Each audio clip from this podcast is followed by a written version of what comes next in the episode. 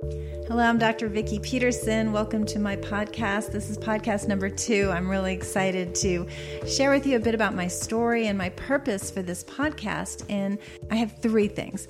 And the first one is to bring value to your life because I want to provide easy to understand health education that you can, you know, really implement and and make a huge difference in your life every day. And health education can be complicated and confusing and and what I want to bring is value and simplicity. So that was number 1. And then I really want to improve your health by giving you these easy tools that you can utilize and realize it doesn't have to be complicated and there are some true basics that you can bring to your life every day that will truly impact your health in major ways. And lastly, I want to inspire you to take back your health and not put up with anything less than ideal energy, ideal weight, uh, ideal mental clarity, uh, because we're given some really interesting messages about our health in this country, and I disagree with a lot of that. I want you to get everything you want from your life and not have your body get in the way of your dreams and your aspirations. Too often, I'll tell you my story in a minute, but too often we're just told, well, that's the way you are, and this is the best you're going to be. And what do you expect? You're a mom. What do you expect? You're a dad. What do you expect? You work full time. Well, you know what you expect? You expect to feel great because these bodies are amazing. They're very strong. They're very resilient and they're designed to function optimally. And you don't have to put up with anything less than that. And so from that's the viewpoint I want you to have and realize you can reclaim amazing health and I'm going to help hold your hand through that adventure. So, um, my story is that I started out really ill in life and um, I had a lot of fatigue, so I was this tired kid. I got sick a lot. I had a strep throat like every couple of months, which I just remembered literally sitting here. I tell my story so often, but I forgot about the strep throat until right this second. I used to get such low blood sugar, I would pass out on the floor. I had migraines two to three times a month. And when I wasn't having a migraine, I had what I called my regular headache because I always had a headache. Literally every day of my life, I had a headache and it was either a migraine or, or less than that, which I called my regular headache. And um, as I went through puberty, I had a lot of hormonal imbalance. I mean, I used to get such horrible menstrual cramps that I just remember distinctly in college just lying there, you know, moaning, thinking, gosh, you know, how much worse could labor be than this? And then, you know, proceeded to have three children. I went, oh, I was in labor every month of my life. so really built a strong pain tolerance, but anyway, wouldn't recommend that. So had a lot of problems and my mother was exactly the same way. She had migraines. She used to pass out from low blood sugar on and on. So we were clones of one another. So, of course, you're not surprised to hear that my pediatrician told me, well, it's genetic. Your mother's this way, you're this way, there's nothing we can do. And I wanted to call BS on that genetic card, even though I was still pretty young, because it just well, first of all, I didn't like the idea of becoming my mom as far as her health status was concerned because she was a mess all the time. And so that wasn't very exciting to look forward to. But I just felt like there was there was another way. I hoped there was another way. So, um, you know, as a kid, I I was probably age ten when I decided that I wanted to uh, become a medical doctor. I wanted to be a pediatrician. I loved children; they seemed to like me. I babysat a lot, and you know, as I got into like you know age 12, 13, 14, I was you know babysat a lot in the neighborhood, and you know, kids seemed to like me, and I liked them, and I thought nothing could be better than being a doctor and taking care of children. So I wanted to become a pediatrician.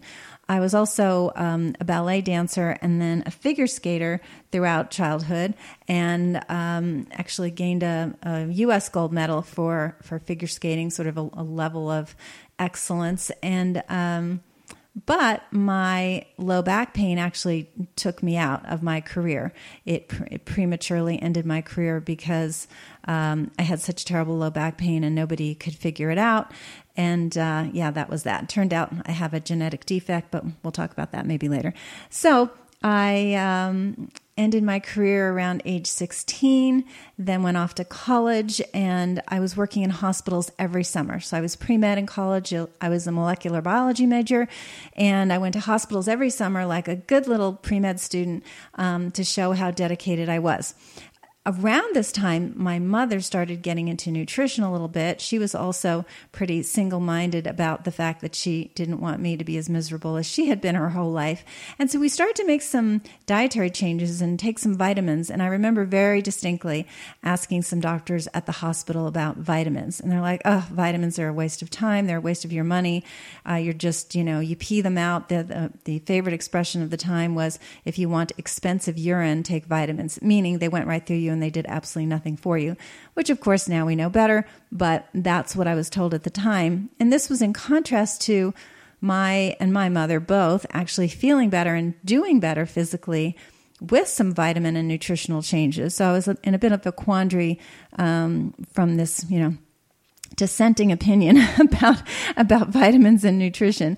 And I also I was in on I observed surgeries. I did a lot of things as a as a teen, and uh, I, I, you know, I didn't love the way the doctors talked about their patients behind their backs. You know, a woman, you know, an obese woman with diabetes, you know, saying, "Well, what does she expect? She's so darn fat," and you know, and and even when a body was, um, you know, in surgery under anesthesia, they they treated the body very roughly, and you know, like, well, they couldn't feel it, so it didn't matter, and it's like, well, it still matters. the person's gonna become awake, and you know, that rough handling is something that. Um, you know the person's going to notice. And i remember distinctly my mom having a, a, surgery and she she woke up and the surgery had nothing to do with her arm but her arm was killing her.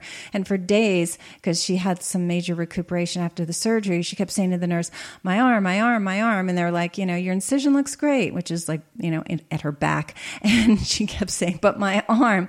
Finally one of the nurses says oh the doctor tends to lean on on the patient's arm as he's doing surgery sorry about that so she basically had a deep bone bruise of her arm because, you know, they just weren't respectful of her body. So this kind of all added up for me. And then I had two experiences that really changed my mind about becoming a medical doctor. And the first one was, um, I was following around a friend who uh, was becoming a doctor of osteopathy, and he was in his residency, so he was several years ahead of me. And we spent the weekend together. I was like, I want to know what it's like to be on call and just you know spend the whole weekend um, on call at the hospital and kind of what you do. So you know we're I dressed in scrubs like him, and we kind of just followed him around all weekend. Um, Saturday night, in the middle of the night, we were awakened because a gentleman was having trouble breathing. He was there for what's called congestive heart failure, so his heart was failing and it couldn't pump blood very well and he and it wasn't moving fluid in his body. So long story short he was sort of gasping for air and really looked like he was at the edge of death. And um, my friend gave him a strong diuretic and that helped pull some liquid out of his body. And several hours later he was up and you know breathing uh, and you know alive. And my friend had said from the beginning of the weekend, our goal: nobody dies. That's that's the only goal we have. Nobody dies this weekend. I'm like, okay, great. And so my friend was ecstatic. You know, this gentleman had survived the night and, and he was, you know, going to be fine. Um, but he wasn't going to be fine. And so what happened for me was we had this moment of euphoria of, oh man, yay, you know, the guy's alive. And then I had sort of a you know a a, a drop of um, energy after that because I I thought, yeah, but this not guy will never get his life back. His his heart is half the size of his chest, and he he's not really going to leave this hospital or if he does it it's not to go back to any life you know he he can't really he's not ambulatory. He's not walking around. He's not working. He's not playing. He's he's not having any fun in life because he is so severely ill and that's that's going to be the end of him basically. So then i thought but what when could i have met this gentleman and made a change? Because now it's clearly too late. We're just sort of keeping him alive. But when what was that point before the point of no return right? When the heart still had the ability to heal and what were the stressors? What were the injurious factors that came his way such that he got this way? And that was sort of the kernel of the idea that we now call root cause medicine. But it was that, you know, getting a hold of somebody before they were too far gone and really accessing the body's ability to heal. So that was that was one point, and then the second point was um, my junior year of college. So this was the following year. Um, over Christmas vacation, I got a really bad case of mononucleosis, so called mono. Got very very very sick, and um, actually missed probably three four weeks of the new semester in January, and then went back to school. And so it was probably you know mid February. It was a month after that and I was seeing a chiropractor at the time, and he was uh, working on my low back. I was playing a lot of tennis, and my back had uh, really been acting up. And a friend said, "Oh, go see this chiropractor." I'd never seen a doctor of chiropractic before, so he was working my back, and it was really improving, which was great. And I remember I was lying on the table and I wasn't paying any attention to the doctor at all. Who knows what I was thinking about, but I was just sort of lying on the table. And finally he said, Vikki. And I went, What? He goes, What is wrong with your liver and your spleen? And I was like, My liver and my spleen. I went, Oh, oh, oh, yeah. I just recently had mono. I'm just getting over it. And those two organs can can get um, kind of inflamed from from having mono, especially when you have a serious case, which I did. So he goes, "Oh my goodness, great." He said, "I was so worried. I didn't know what was going on." And then all of a sudden I came out of my reverie and I went, wait a second. How did you know that? I said nothing to you about having mono. And he said, oh, I was just checking some acupressure points and, and the one for the liver and the spleen were inflamed and, and I got concerned. And I was like, okay, well, that's kind of interesting. So tell me more. So, long story short, we, we had quite a conversation. And uh, of course, based on my own health issues, which I was still having, um, I was pretty fascinated about nutrition because I was a little bit better after making some of the changes my mom and I did. And so he was just telling me how in chiropractic school, you get a lot of nutrition uh, compared to medical school, where still today they get almost none. Um, and, and kind of that integration of working with the nervous system and the brain and the whole body. And I thought, wow, that's really more aligned with what I've had in mind health wise. I don't want to just work in a hospital. It's kind of depressing and people are so ill. And I really want to get a hold of people when I can really, really make an impact. So um, it was really that that changed my mind, and I decided to go to chiropractic school instead of medical school, and couldn't be happier about that decision um, because it's allowed me to really create a type of healthcare that didn't exist then. Now it's called functional medicine. Here at the clinic, we call it root cause medicine. But what it's all about is, is getting to that root cause of why. Why is the body malfunctioning? What can we do to normalize it? And in most cases, it is really able to repair. And my mom was a perfect example of this because by the time I became a clinician, she was in her late 60s and she had, you know, the health history of you know eight eight different people's lives in one person. I mean everything you can imagine that a human body could have gone through this woman went through. Very very ill her entire life. And here i was you know she's in her late 60s i'm a new clinician and i'm like okay mom let's make some changes and she her body responded so well. She used to say her 70s and 80s were her best decades. She passed away at 93 of nothing but old age. She literally had no disease process. She was on no drugs which once again if you knew her health history is kind of amazing. So it was so great. I mean of course it was great to help my mom but it was so amazing to appreciate how strong the human body is, how its ability to repair is so available. Even somebody who had been so ill her entire life is turning 70 and and and really making changes for the first time. And and it worked you know? She did beautifully. She her her chronic migraines were gone. She never again passed out from low blood um, no low blood pressure, uh, low blood sugar. Sorry, well low low blood pressure as well. Here it gets so low you just literally pass out. Um, she had chronic constipation. She was fatigued. She had a lot of pain. All of these things went away, even though she was in her 70s and then 80s. So um, yeah, it was a it was a great lesson, and I've never I never have tired of seeing that in the body of how able it is to repair. And of course, I want that for, for you as well. So, um, I guess that's, you know that kind of summates my story and how I got involved uh, with now what we call root cause medicine, and it really just is about looking at each individual, hearing their story, hearing their health history. Sometimes utilizing genetics, we do much more of that today. Um, here's an interesting story um, genetic testing. So i did my genetic test probably about a year ago now.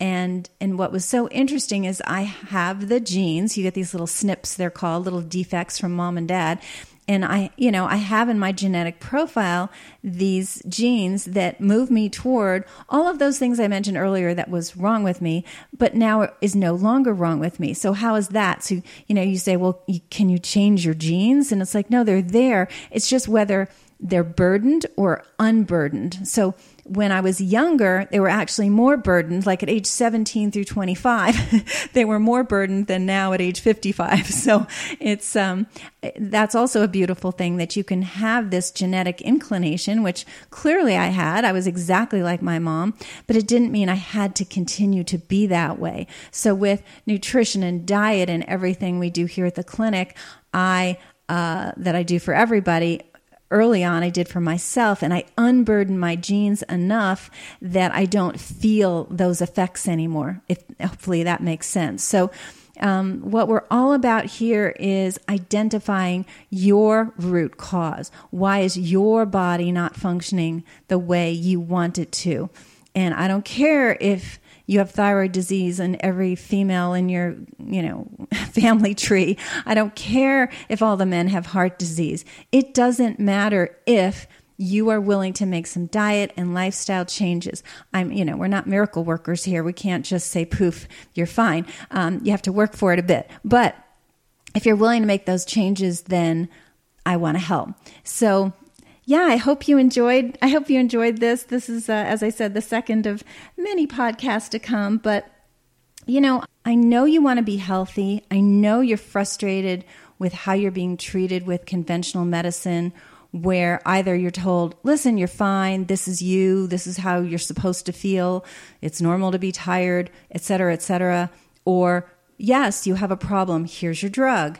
And that drug didn't work. Here's another drug that's frustrating because that's not the way it should be. It should be, okay, you've got this and this and this. Let's find out why and normalize the function of your body naturally without the use of drugs. Or if drugs are used temporarily, like for high blood pressure, it's temporary until we actually get to the root cause. So I know that's what you want because I hear it from hundreds of patients every single month, and that's what I want for you too. So contact me and let's see how we can best help you.